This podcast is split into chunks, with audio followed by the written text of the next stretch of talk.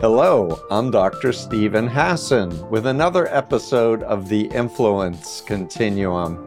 And this this episode is special to me in my heart. As you all know, I was recruited into the moon cult in 1974, dropped out of college, quit my job, bowed with my head to the floor before pictures of Moon and his wife, the so called true parents, bowed to the floor in person many times in leadership meetings, got deprogrammed, and, uh, and anyone who's heard me before, I've interviewed many former members who've been raised in different authoritarian cults, but I have a very special guest with me today, Elgen Strait uh, and Elgen, I heard you being interviewed uh, b- uh, by Andrew Gold on the podcast and listened to your story. And I asked Andrew to introduce me to you. And I honestly didn't realize you had your own podcast called Falling Out, which I've since started listening to episodes. In particular, I, I just listened to two episodes with an ex uh, member, Lima, uh, a woman. Actually, Limi. Limi. L- Limi, thank you yes, for the correction. No worries. I think Brazilian, in any case. Yeah. Um, and there's so much I want to share with the public. So I'm very grateful. Uh, and I just want to introduce you, Elgen Strait, second generation member of the Moon cult. And based on hearing you uh, do interviews, you have no problem with using that term, right? No, I, I don't. I think, uh, you know, I, I, I don't like the term ex Mooney, particularly for me, because I never chose to become a Mooney to begin with. But in terms Good of ex, point. in terms of ex second generation, but we sort of get lumped together into this greater ex Mooney community, which is fine, just semantically to, to you know. to I think it's a but- very valid point, and I stand corrected. And um, I, I think I should have introduced you as someone whose parents joined the Moonies cult, and Yeah. you were, and they were in arranged marriage, Yes. and and you were progeny, supposedly sinless, that were going to Yes. populate the world and get rid of satanic evil lineages everywhere. Yes. And uh, it's safe to say you've said no. I don't believe this crap anymore. I have said no. It took me many years, decades, but yeah, I'm I firmly, yeah, firmly, firmly out. Um, and I, I have to say, um, your your reputation has uh, preceded you uh, uh, in many ways in my life. I remember being, I don't know, maybe four or five years old uh, in the in the '80s, and and hearing your name. Uh, in my- Whoa, that's a long time ago. Mm. Uh, and my parents were basically saying you were, you know, influenced by the devil, uh, you know, doing the work of of Satan, uh, you know, these sort of things. You, you were like the boogeyman, basically, uh, when I was growing up. Yeah, so I I um I left in 76 and I went public and then of course I was they thought I was brainwashed by the deprogrammers try to get me back Mhm. in cuz I was held up by Moon as the model member and they couldn't imagine that I would betray father and and the mission but I was so horrified that I had believed all this fascistic horrible right-wing stuff and uh, worried about all my family and friend not my family my family were traumatized but my friends and all of my spiritual children and my spiritual grandchildren people i had recruited in and who they recruited in i wanted to get them out i Hmm. wanted to be like you trusted me i'm so sorry please forgive me i Yeah. manipulated you i lied to you because they lied to me to get me in and they convinced me that Satan's children dominate the world, so we have to lie to Satan's children to get them to God. That's Yep. twisted logic. It's all very familiar to me. Yeah. Right. But I do want to just add one more quick story. A former leader. So I was one of the top uh, American leaders in the New York area where Moon moved to. Uh, and they moved the headquarters from DC to New York. And I was I was supposed to be the internal Abel to Neil Salonen, then president of the Unification Church of America, because Moon didn't think he was obedient enough, and they Kamiyama wanted me to model for Neil to you know to do whatever I was ordered to do without question. Okay. Wow. Okay. I didn't know that. So I just a couple things, couple Please. things spring to mind there. So first of all, uh, the, the guy you mentioned, Neil Salonen, uh, he's the guy who first greeted my mother when she went to her first Unification Church, uh, like like workshop setting or her first visit Uh-huh. to a church center. So if that if if that guy had never done what he what he done, like my life would have been completely different, basically. So he, yeah, he anyway. Like, so I- I'll I tell know you a name. quick Neil Salonen story from when I was in the cult. And um, I never, by the way, I went to three day workshops twice and I never went to a 7, 21, Okay. 40, or 120. In fact, Kamiyama sat, stood in front of Sun Myung Moon when all the American leadership was being sent to 120 day training. And he argued I was too important where I was. And Moon held out his hand over my head and said, You just graduated 120 day training, which was pretty, pretty cool. I thought I was pretty special. instantly certified. Yeah, and and another time where I was literally, uh, you know, even though I was recruiting and lecturing, I was still sent out to fundraise, and Okay. you know, to show my, you know, to break my ego and to be like Yeah. all the members. Yeah. And I'm in Manhattan under an, you know, the the L's where the subways were, pouring rain. I'm having a box of chocolates, and this Lincoln Continental limousine rolls up, and I recognized it was father and mother. Mm. So I instantly ran to the car, and can you imagine? I'm bowing to this black Lincoln Continental. The window rolls down, and they're beaming. You know, mm. Moon and Hak Ja Han are beaming at me, and I say, "Father, w- Mother, would you like chocolates or would you like mints?" You know, Wow.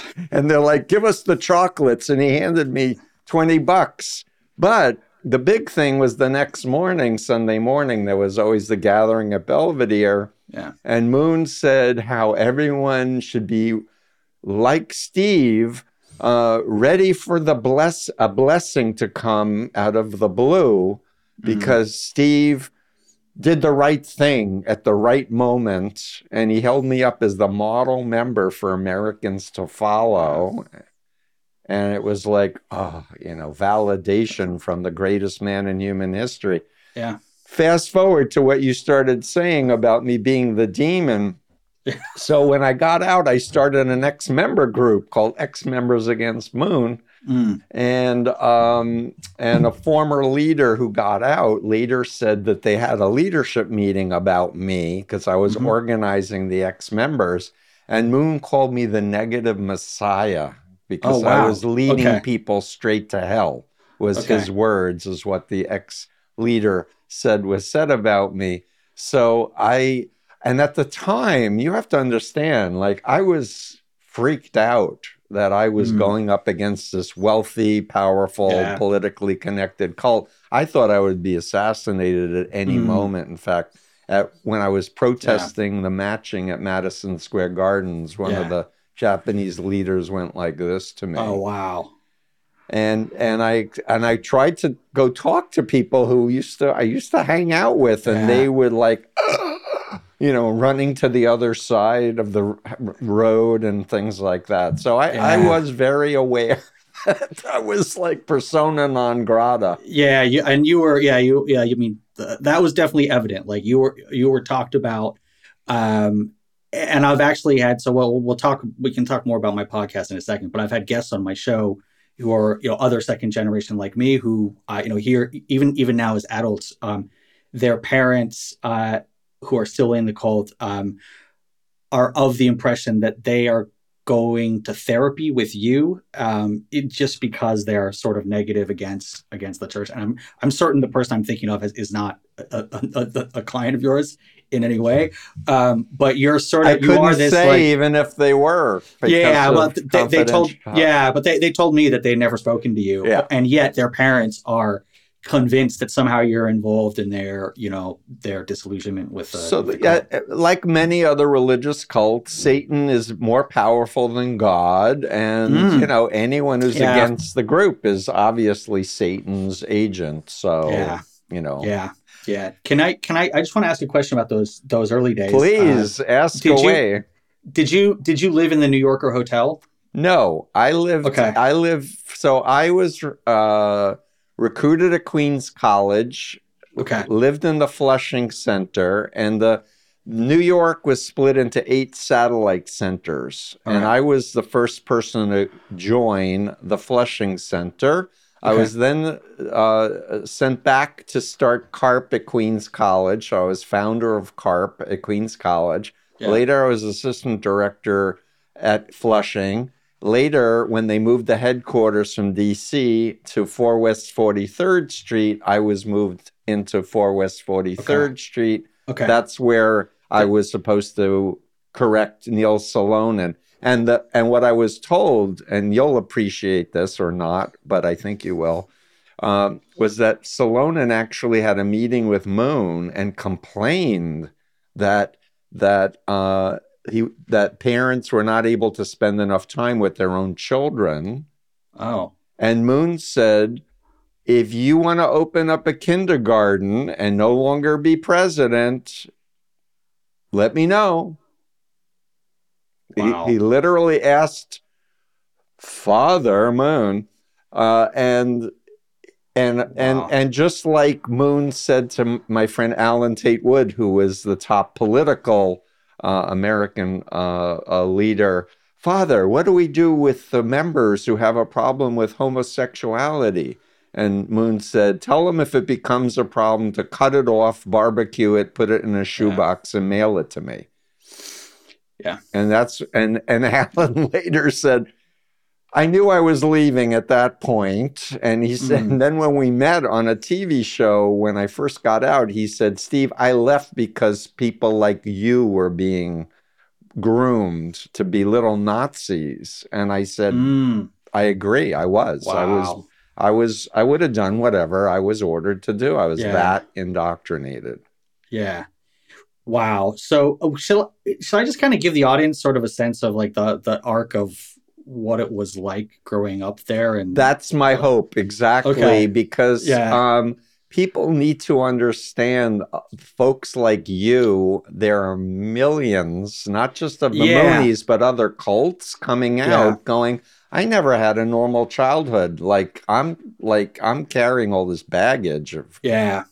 so yeah, please absolutely. share Yeah. So I guess yeah, and that's why. Well, one reason I ask you about the New Yorker hotel is is I guess like for me that's where it all started. So uh, I was born in the early '80s, and my family lived in the New Yorker hotel, which is which was the at that point what you know was still owned by the Moons now, but it was kind of the epicenter uh, in the '80s of sort of Mooney life on the on the East Coast. So when Um, I was in New York at 4 West 43rd, I was lecturing across the street from the library to get people to go to Barrytown for a weekend workshop. Yeah The group had bought the New Yorker hotel, but it was Okay. just getting like cleaned and renovated. So Yeah. that was when I was in New York. yeah, so there were a lot of families living living there in that hotel. hmm Uh, they had a commu- they had a communal daycare there. Um, they had I and you mentioned uh, the Belvedere Estate earlier. There was also a building uh, up there called Jacob House, which I think you've been to. and Yes. that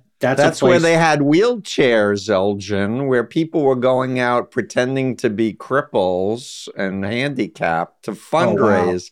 The Oh, Okay. wheelchairs were stored at J House. I remember. Wow. Sorry, Okay. I'm I'm interrupting Wow. you. Yeah, Keep no, no, no, that's fine. But the, the reason I mention that is I think this is really important for Mm. the audience to understand is um, there was a time uh, in the late 70s and early 80s where, so in 1975, Moon did a, ma- did a, a big mass wedding. Uh, my parents were part of that. Uh, Mhm. and then, uh, you know, in the subsequent years, there was a ba- the surprise, surprise, there was a baby boom. Um, and Moon wanted to keep those parents uh, continuing to work for him full time. Uh, and so, to facilitate that, what he did was create a, a group childcare facility uh, in this place called Jacob House, which is outside New York City.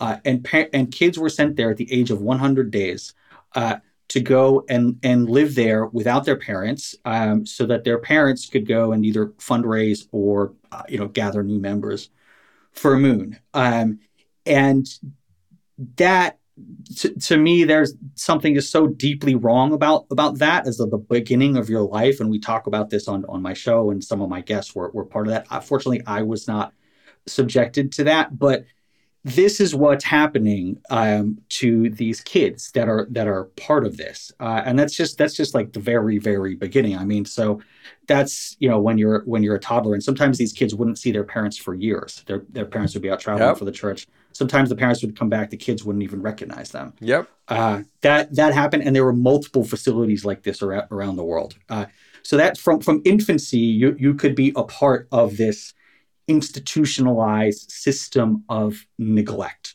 Uh, from from you know you know fr- from 100 days old, you could you could start there. Uh, now, fortunately, I wasn't I wasn't there, but I, I can also tell you to give you a bit of context about what this was all like. What, my my earliest memory uh, is I remember I was four years old, um, and my dad told me the story. Um, we were reading an illustrated chil- children's Bible. Uh, first story, the story of Adam and Eve. Um, we read that, and he's like, he's like, okay, we, we read this, we read the story, and, at the end of it, he's like, okay, we got to talk about this. This story got it wrong, uh, and here's how here's how here's how it got it wrong. Number one, um,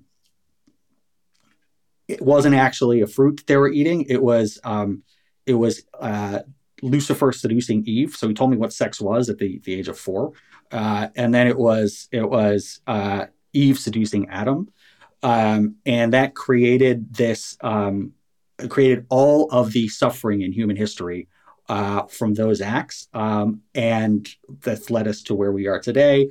Uh, by the way, Elgen, you have one of the greatest gifts a, a human could ever receive, which is you are free of that blood lineage. Uh, you ha- you are free of that. You have no original sin. Uh, as part of that, it's also your job to make sure the lineage continues and to be a good soldier for Moon and his family, etc. Um, that was at the age of four, uh, and that was like the very, very beginning of a life. Uh, uh, you know, in my entire childhood, um, being taught, you know, shit like this. And you mentioned, excuse my language. Um, uh, you mentioned, you mentioned, you know, Moon telling telling people to cut off their genitals. Uh, you know, I remember being in speeches where he would say similar things. He would say, if you have any sexually impure thoughts, you should you should take scissors and cut and you know cut your genitals. Uh, you know, speeches where he's telling women to pour concrete up up their vaginas. Um, this was this was part of like like we would be in the room listening to these speeches. We would be reading those speeches in our living room as a family. Um, that was like every you know, every week we, were- we were reading stuff like that. Mhm. Um, um, so yeah, I think you know you, you it- you mentioned earlier sort of losing your childhood. Uh, that was part of the loss of the childhood. That's not the whole story, but this is kind of the back the, the backdrop. of Right, my but I would just add that the the reason to separate kids Mm-hmm. was to keep the commitment to him, not to allow the parental love and Yeah. the, the the bonding from the children to the parents, because Moon wanted allegiance to his army. Yeah, absolutely, absolutely. I, I agree. And and I and so whilst I didn't experience that as an infant, um, particularly in, in the US, and it's not like this in, in all countries, but in the US, it, it would be possible for a kid to go through more or less their whole life uh, in some sort of uh, unification, their, their whole um, childhood, I should say, uh, into early adulthood in some sort of unification church, uh, so-called educational institution. Mhm. Um, so there are those nurseries. Um, the, in the DC area, they they have a um, which is where I grew up um, uh, for most of the time. Um, they have an elementary school and a high school, um, so you could you could go to that school. It's not a live-in facility, um, but you could you would go there, you know, every day learning the Mooney stuff. Um, they also have a program, and I, I did this for a year. They have a program where you go to effectively indoctrination camp in Korea. So I, at the age of 13, I lived in a dormitory in Korea uh, with about 100 kids. There were, I think, four dorm parents. Yeah, Um, the fatherland, right? correct. Yeah, the fatherland. We all so, needed to learn Korean when the world, you know, gets saved. We're getting rid of all languages and all religions, and it's only Yeah. going to be Moonism and Korean. Exactly. Exactly. Yeah. So I went there. You know, I was in the eighth grade for me, and I basically my education stopped for a year, pretty much. Um, uh, so I could learn Korean language, Korean culture, and Unification Church uh, indoctrination theology. So, did you actually like kimchi? Is my question. I did. I grew to like it. Okay. I grew to like it. Um, I liked it in the group. It's a little too spicy for me since I've left, but uh, uh, I, I have, I have, I have grown to like it's it. pickled Uh, cabbage for people who don't know. It's a Korean. Yeah.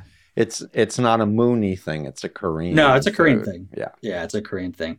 Yeah. Um, so I, I was, you know, I, I was there. Um, I came back. Thankfully, I went to to a normal uh, public high school, but it would have been possible for me to go either either to a a, a, a day school, a Mooney day school, or they also they also have uh, live in high school facilities as well on the Mhm. East Coast in, in Connecticut. So I know people who've got who were there in high school effectively. Hmm. Uh, they also they bought the University of Bridgeport, so in theory, it's possible to go to university. Yeah, they don't well. have it anymore. I don't think. Okay, I okay, think they right. sold it, okay, but uh, yeah, that was a big deal, and I can yeah. I have stories about that. But keep Okay. going.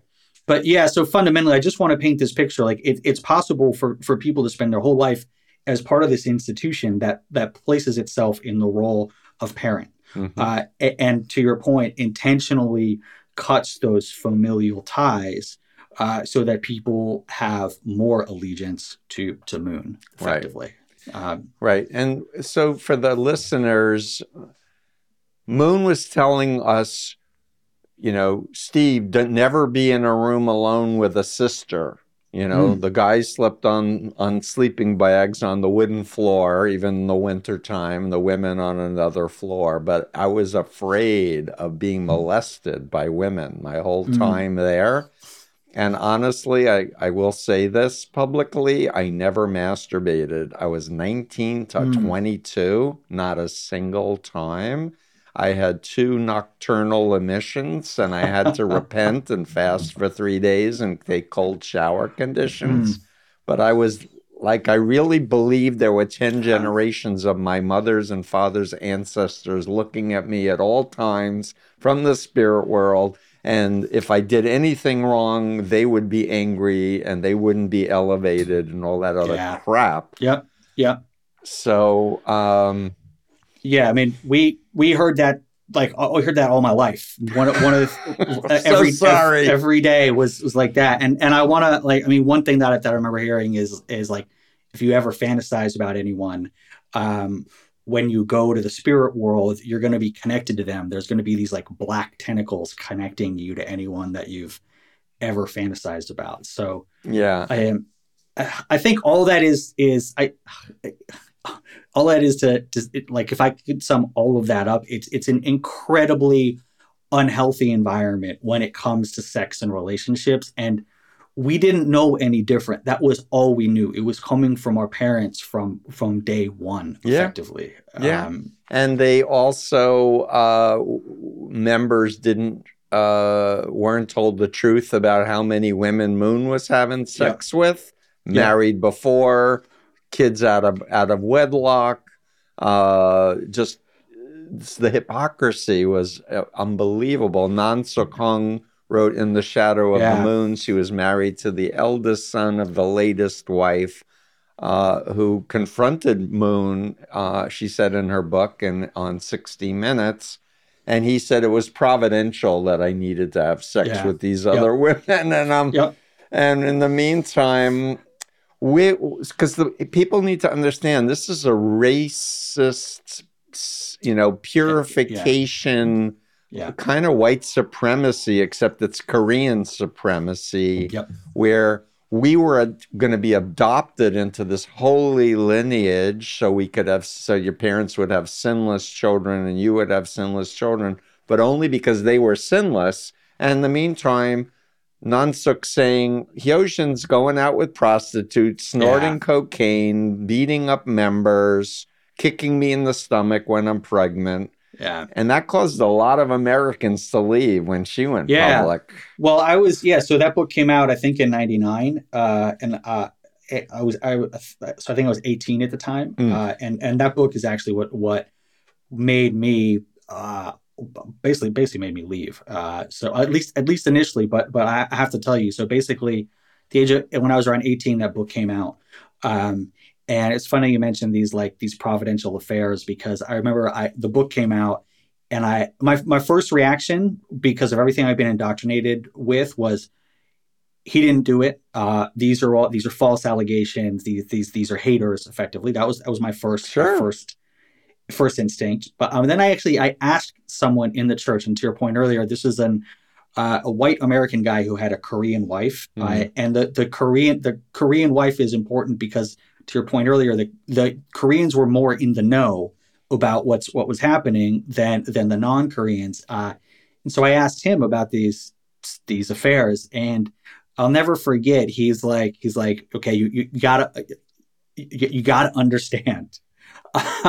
Uh, there, it's true, but here's why. Um, and, uh, they uh, and we had this this long. I'll never forget this incredibly long um, uh, description of how terrible Moon must have felt when he was having sex with these women, uh, because he was, you know, it was so he he yeah, that, that was all part of it basically. Yeah. Um, but Huh. when I, yeah, exactly. But when I so when I heard that it was true, and I heard like the providential providential affairs, I was like, okay, so you're saying you could just you can justify anything at that point. At that point, so wait, there's no there's no internal logic to the to any of this, and that's when I started mentally. I started to leave, but um, so I was I was 18 at the time. Um, I I was able to go to university. A lot of people who come out of this environment don't go to university. Their parents aren't supportive of it. Uh, educational neglect is a big is a big theme um, amongst amongst my my cohort. Um, but uh, fortunately, I went to university. Still, after university, because of all of the the pressure within the organization to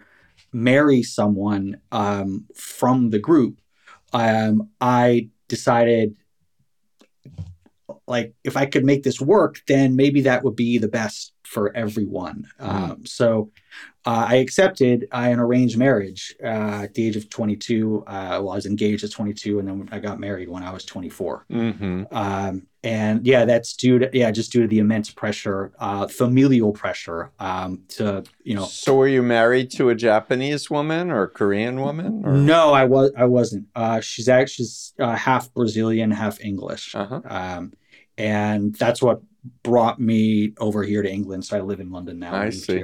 So were your parents able to say who you could match, or was this It was- a moon? Yeah. thing? So this was my parents basically suggested it. Yeah. Um, okay. It was so Moon didn't Because they didn't do that when I was in. It was Yeah. It, was it was unless you were a top leader, then you could be like whisper, whisper these two and these two. And honestly, I saw things as a leader that you know members have no clue about, like I, I believe it. leaders sitting around with index cards of members and like trading them like baseball cards. Do you need do you need a team captain in your region? I trade you a you know two sisters who are good fundraisers for a good. ca- I mean, it was like Whoa! crazy. This Wow. really crazy. But I want to come back to not only the neglect and the not Yeah. having access to the parents, but the lack of education, I believe, Mm. about science, mathematics, history. Say Mm. some more about about what you now know that you didn't know, what you should have known. So I have to say I'm I'm I'm, I'm fortunate in that regard uh, Okay. because I I I was on a track in uh, in the public school system that was like focused on math, science, uh, Oh, okay. computer science, effectively. So I actually learned a lot of that. Um, and I, but I have to say, I actually wanted to become an an engineer. Um, and I learned this the hard way. To become an engineer, you have to do a lot of calculus. Um, and uh, that year that I was in Korea uh, is, is the year that I was meant to be learning algebra. Uh, and I never learned algebra. Mm. Uh, and then when I came back, I started getting into getting into higher order maths and getting into calculus, and I just didn't have the chops to do the to do the Mhm. calculus. Um, and that actually like kind of ended my ended my aspirations of being of being uh, an engineer, just because I didn't have the background, and I couldn't really make make it up. Um, Interesting. What do you do point, now, so- may I ask, Elgen? uh, I work in I work in sales in the tech industry. Uh-huh. Um, so it's yeah, I, I'm I'm doing all right. I have I it's it's not engineering, but I, I'm I'm doing okay. Um, but and, and I, I guess I think the whole educational neglect is is not something that I was that aware of personally Mhm. until I started doing my podcast. So my podcast is fundamentally me interviewing other people who grew up in the same cult. Yep. Uh, and I'll talk a little bit more about it later. But No, tell um, us some I- some stories. yeah. Well, I, I guess I'll tell you some stories, but I, I- I also want to like want to set the scene for Please. why I, for why I started it. Great. So I guess um so I got uh I had the arranged marriage in 2005. Um uh moved to England. Uh we were together uh until about 2018. Mhm. Um, and uh, that's when we when we split up. Uh, so I'm I'm now divorced. Um, and something about going through the divorce, I actually I, I feel like that's when I left the Unification Church for the second time because e- even though, so my ex-wife was not was kind of was same as me. She was like, I don't believe in this, but if we can make this marriage work, great. Um, so she wasn't particularly religious, but at the end of the day, that religion was a was a, remnant of the cult's control over Sure. me. And so then when that marriage ended, then I felt like I could kind of really examine my life and Sure. try to understand what had happened to me. And so um, I started uh, reading books, uh, going to courses, and just trying to understand cults and what, what was happening, Mhm. uh, or like what what had happened to me. Um, and a- as part of that, I guess I a, a few things happened. Number one, um, I, I my my feel is that the the the cult recovery industry, if you want to if you want to call it that, I don't know if it's big enough to call it an industry. I wouldn't. I'd like it to be an industry where people can get real help.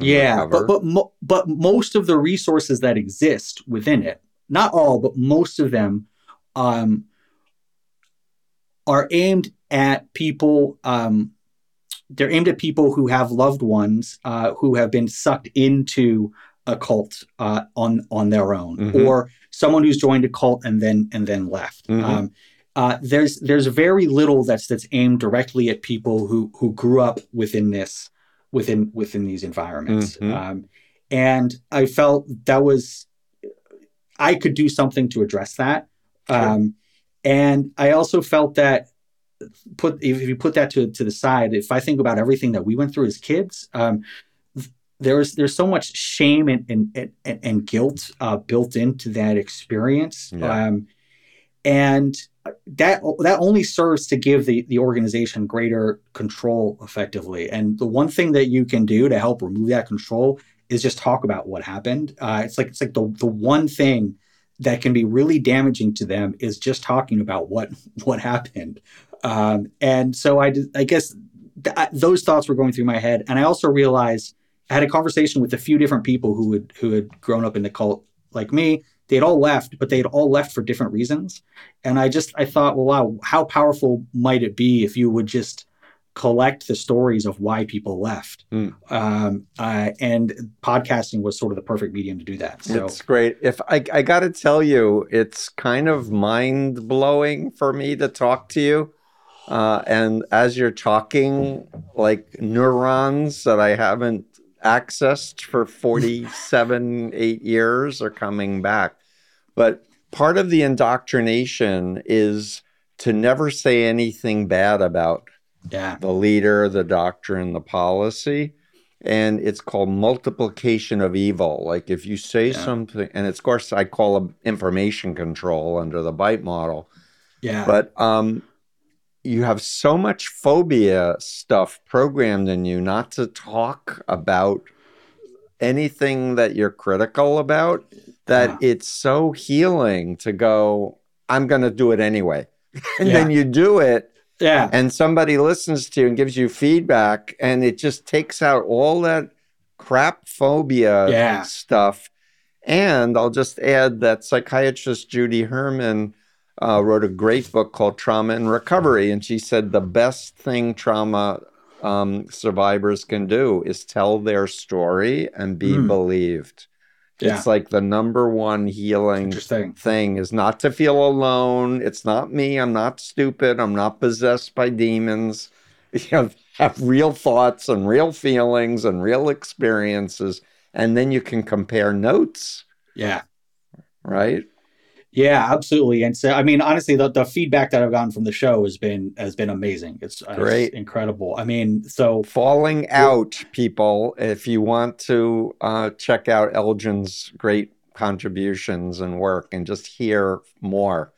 And I might add, it might help people coming out of the Jehovah's Witnesses, Children of God, the Krishnas to hear, because that's another healing thing is to realize, oh my God, it was a totally different group, but it's the same issues that we're Yeah. all dealing with. yeah, and I've actually I've heard I've heard I I can't say for certain, but I actually think I have more listeners now who aren't who didn't grow up in the Moonies or who have no connection to the Moonies than I than excuse me than who actually grew up in the Moonies. Um, although it's hard to say for for sure, but I get a lot of feedback from people who came from other groups who say, "Look, this is really healing for me to hear." Um, but I, yeah, I mean, I was just kind of blown away within a week of of launching the show, which which started about two years ago. Um, three people, I, I learned of three people who had left the cult um, just as a result of listening to the first like six episodes or something like that. So, Yep. Great. It's like fan- fantastic. I'm just going to keep doing this. It's it's it's working. Yeah, we got to try to find Nansook uh, and get, get and I would love to speak on- with her. Last I heard, she was in Massachusetts, and I, I I interacted with her decades ago when her book came out, but I haven't followed up. And I think there was some type of financial arrangement for the for taking care of the kids, Oh. where she stopped being public. So Okay. I don't know if she's got a hush thing forever, or it was just till the kids turn twenty one or whatever. Okay. But uh, I definitely recommend reading In the Shadow of the Moons or go on YouTube and look up Nansook Hong, H O N G, uh, on 60 Minutes. Chris Wallace Yeah. interviewed her. It was great, great episode. Um, so talk about trafficking, labor trafficking, and Yeah. So you know it's interesting. I didn't even I hadn't even heard the term labor trafficking until I started my podcast. Mhm. Um, and that's when I kind of that's when I understood. All like oh, that's what happened. That's what happened to us. Um, and that's what happened to you. Yeah, exactly, exactly. That's what happened to my parents. three to four Uh, hours a night of sleep and seven Yeah. days a week and no pay and no vacation. I think so. Yeah. And actually, yeah. So this that there there's implications here specifically for the for the second generation. So, and, and I think uh, I, I would love for more people to be aware of this. So, um, the part of you know we, we talked about the educational institutions that one could be a part of. Um, another part that you're meant to do uh, is this thing called Special Task Force. Uh, also, uh, the acronym is STF. Uh, and that's basically it's, it's mobile fundraising. It's kind of what what you were doing, going out in vans, hmm uh, you know, lying selling to trinkets, people to get lying money. to people, selling trinkets on the side of the road, Yep. um, all this all this sort of stuff. And so kids, once basically once they graduate high school, they're encouraged to basically do that full time for one, two, sometimes three years. Um, and these are these are dangerous conditions. Um, and I think it was in 2000, 2001, an 18 year old woman uh, was raped and murdered uh, on one of these fundraising runs. Um, we talk about that on my show. Um,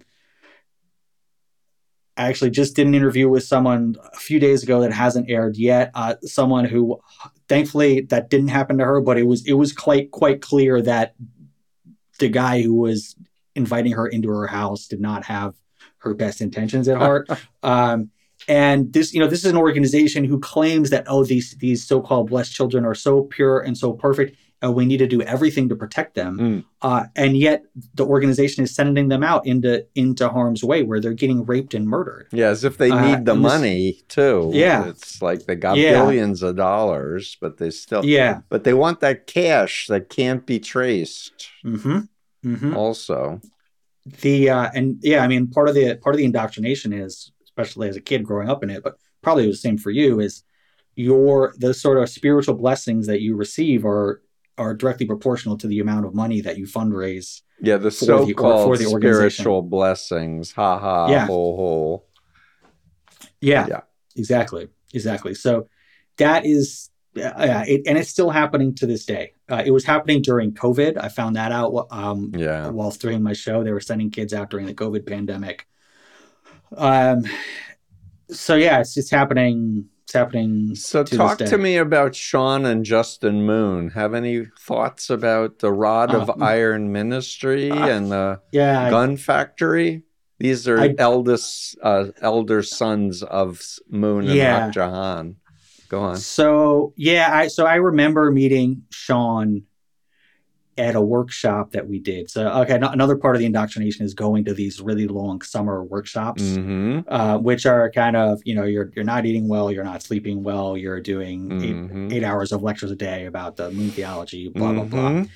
Anyway, I remember uh, I think I was like 14 or 15 years old. I went to one of those, and Sean Moon, the the gun cult guy, um, uh, he's around my age, uh, and he was he was at that that camp, which was a, a big deal to have one of the so-called true children at the camp, and actually him and his brother. Um, I think his name was Philip, the one who committed suicide in Vegas. Oh, Um, jumped out of a hotel window. Yes. Yeah. So both so Sean Sean was there, and even even as a teenager, he was. I, I'm sorry, I have to curse, but he was he was such an asshole as a as a teenager. He was unbelievable. Um, beating beating up kids. Um, just yeah, re- really really awful. And his brother, the guy who killed himself, was was a really lovely as a, as a kid. Like they were polar opposites in terms of And um, Hyo Jin was like that too. Hyo Jin Yeah. was a total a hole. yeah. Uh, and he's the one who died prematurely from all the cocaine and everything Yeah. else. Uh, He was very abusive and controlling. And Yeah. it's the opposite of what what should be with a spiritual person, which is humility and compassion and kindness and love. This was bullying, elitism, hatred, just uh, disgusting. yeah Sha- sean is a bully at the end of the day he's a bully i saw that i saw that firsthand uh, and he had, he had very little oh he had no compassion for the kids around him. I remember at that in that uh mo- in that camp that i went to there was one of the older so-called blessed children was giving sort of like a heart to heart to the kids and Mhm. kind of being like hey it's, it's you know it's not that big a deal if like sometimes you're interested in girls or boys. It's like it's, it's not that big a deal. Give yourself a bit of slack was sort of what this guy was saying. Mm-hmm. uh, and in the middle of a speech in front of like a couple hundred kids a 15 year old sean moon just gets up and starts screaming at this guy uh, and to his credit the other the other guy held his held his own and, and held his ground um, in this, this altercation effectively uh, so my I this if, if this person is listening, they know who they are. Uh, my uh, they have my eternal respect and gratitude uh, for putting Sean Moon in his place. Yeah, But yeah, it, but, it's it's unusual. but very cool. I have to share a quick Hyo Jin story from Belvedere. just I uh, forgive me, but I so uh, after Moon would speak in the morning on Sunday, there would often be like gatherings. The members would have the day off. They'd bring in food, whatever. And I was playing softball with some of the blessed children and Mm. some of the other kids. I was pitching to Hyo Jin okay, and I I tried to make it as soft and easy as possible, right? Yep, yep, he swung and he missed. Another one swung and he missed. I threw another one, swung and he missed. I and then I was like looking around at everybody. uh, I think it's three strikes. He's like hits the bat to the floor. Pitch it again. And uh, I, of course, had to obey the holy, you know, child of the Messiah. Mm, So I Yeah. pitched it again. He swung and he missed. He threw the bat down. He said, "Game over," and we all me. had to stop. Yeah. yeah, of course, right? Yeah, I mean they're they're spoiled billionaires' kids. Exactly. Um, yeah. The opposite Yeah. of what we would think a real spiritual person should be, Yeah. And have these kids. Um, uh, forgive me, I, I shared way more than I meant to in this. I Oh, really okay. want to give you more time. I'm looking at the clock and we have Yeah. we have about 15 more minutes. So I really want to Yep. invite you to to share what you want most want our Yeah. listeners to know. But I, I guess, uh, I, per, well, if if I think about um, sort of the well, the, the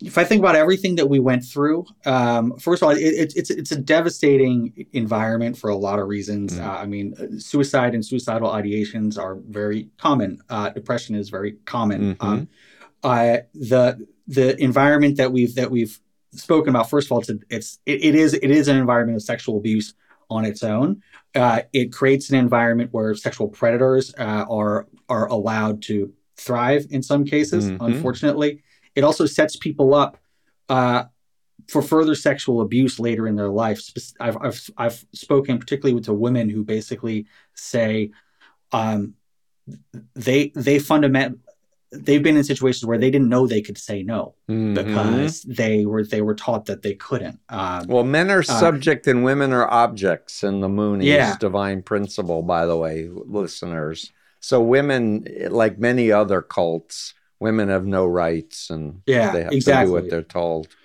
exactly. Yeah, I know this is not this is not unique to the Moonies, Right. uh, but it's certainly part of what we what we experience. So, I mean, this is a, this is a real, and you know, this people have died. Um, you know, kids have died doing doing these these fundraising things. Uh, kids have been neglected. Um, others have died from other sorts of neglect. This is not a harmless religion. It's it's it, it's not a harmless organization, and um, I personally I think it's um, and you mentioned this earlier like it's not just us thousands of ex mooney kids there's there's the you know the mormon kids and the scientologist kids Right. and the jw kids and blah blah blah blah blah i there's millions of us uh, and i feel like we in in general um, we are we're, we're a byproduct of of society's generally laissez-faire attitude towards religion uh, that effectively excuses child abuse uh, in Yeah. in the name of religious belief, and that's a fundamental. We're like, I, I just feel like that's something that society doesn't want to reckon with. Um, we're we're a byproduct of that, and no one really wants to to pick up that rock and, and, and look at it. Quite honestly, Mhm. and that's part of what my podcast is trying to do is just kind of like scream like this is the reality that is being constructed for not just for us but for million millions of others and i just wish like society could somehow get it through its head that something needs to be done uh, to stop uh, you know religion being being a shield for abuse Yes, so I'm going to interrupt you for one second and just Uh. encourage you to listen to my interview with Marci Hamilton, who's a law Okay. professor, CEO of Child USA. It's the only international think tank specifically aimed at making children no longer be property but have actual Yeah. rights. And Okay. she specifically wrote a book called God versus the Gavel, where she is taking on religion. And in fact, she's involved with three people raised in Scientology suing the cult for trafficking.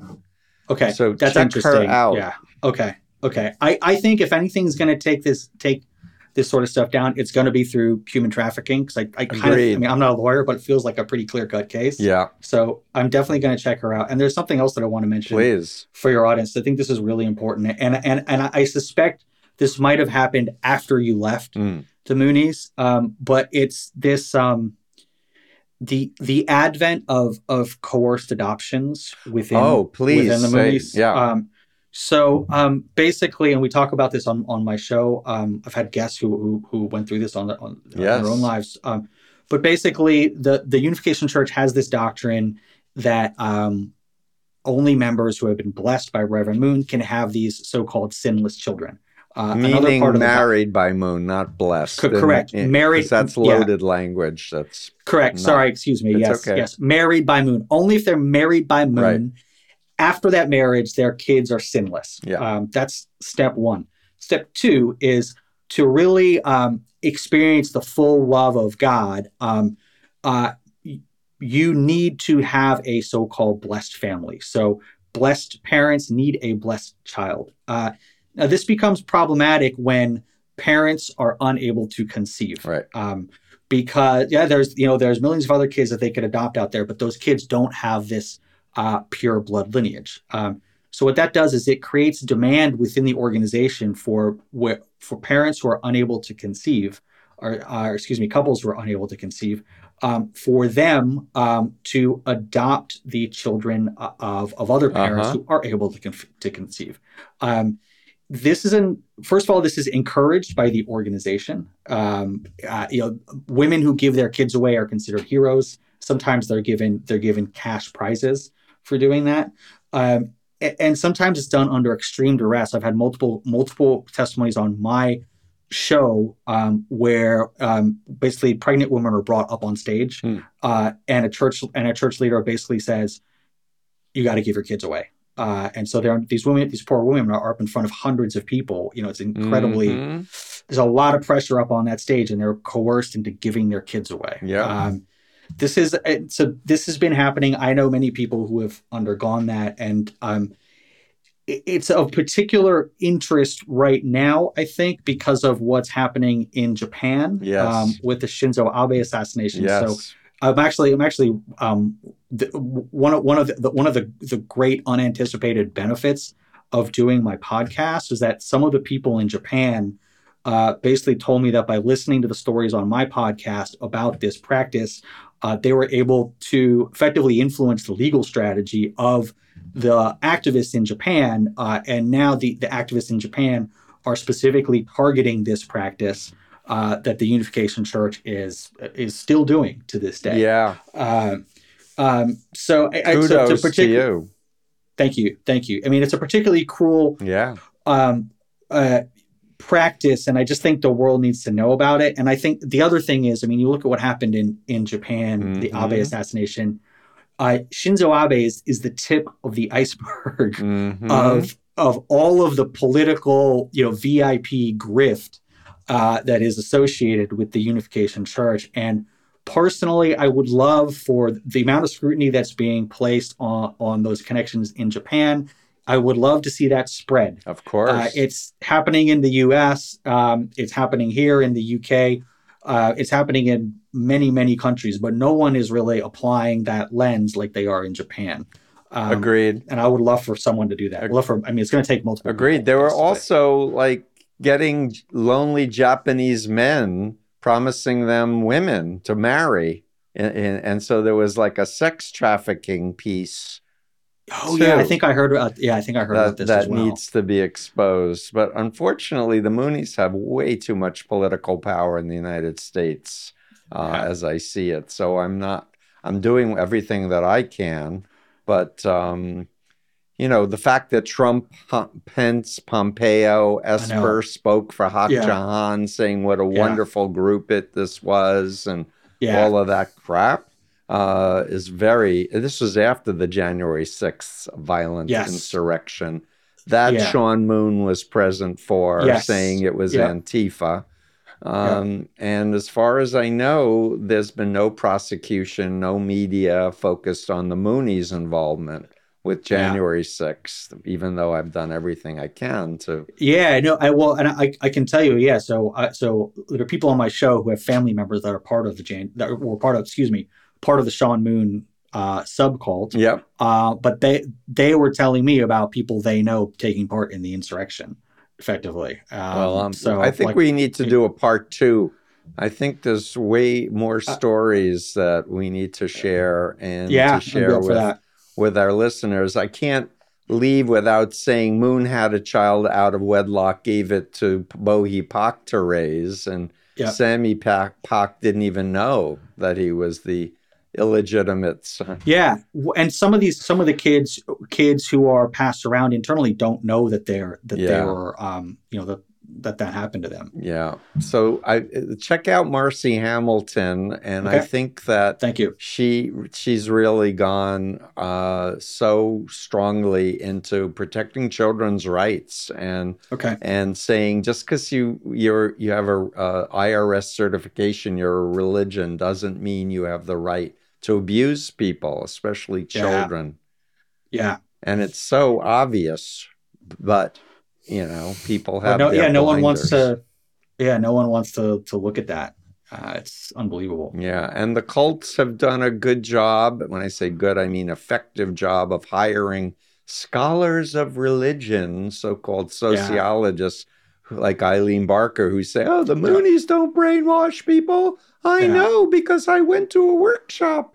And I said, Yeah. Eileen, when we knew that there was a sociologist coming, we changed the workshop. Oh, they would never do that. That was in the UK. I'm like, are you kidding me? I was a leader. I know exactly what they were doing. The ends justify the means, Eileen. Yeah. Oh no. I, I, yeah. She built her whole Yes. reputation. She did absolutely. My I said I'll tell you one thing about her. Uh, my my dad. Um, so my dad used to run one of the front groups, the International Conference for the University of the Sciences, Uh-huh. uh, and Eileen Barker was one of his contacts, and so he would he would like he was like friends with her. He would pay for her to fly to this conference here, that conference there, uh, and they like they stayed in touch over the years, and it was obvious that like like I think it, she had consumed a lot of Mooney dollars uh, in in travel and entertainment fees, effectively. Yeah, and honorariums, and just she made Yeah. a whole reputation on uh, being an expert on cults, getting money from the UK government for Inform, which would Yeah. basically just say there's no such thing as brainwashing, and you need to meet, you understand your adult child needs to have freedom to be themselves, Ah. missing the whole point of undue influence yeah, yeah. right? So Elgen, my man, uh, look forward to meeting you in person. But let's do Yeah. another one. And, Okay, sounds um, good. Uh, Sounds more good. stories. Uh, Yeah, absolutely. And there's got to be at least 75,000 uh, ex Moonies in America, from my calculations, that Yeah. have not been public to say, oh, yeah, I was Yeah. in that. And oh, yeah, Yeah. you know, I was told Yeah. to break the law. I was told to steal. I was told to lie for God, Mm. etc. And especially the political machination stuff. Uh, my friend Mike Listman shook Richard Nixon's hand during the God wants Nixon to be president despite Mm. Watergate. So we should ignore Yeah. the rules of law. And God says, because Moon says God says. And that was another version of what was happening with Trump and January Yeah. 6th. Well, God says Trump won. So therefore, and how do you know God Yeah. said that? Oh, my apostle told me because he gets direct revelations from God. Excuse me? hmm Uh, back to reality, people.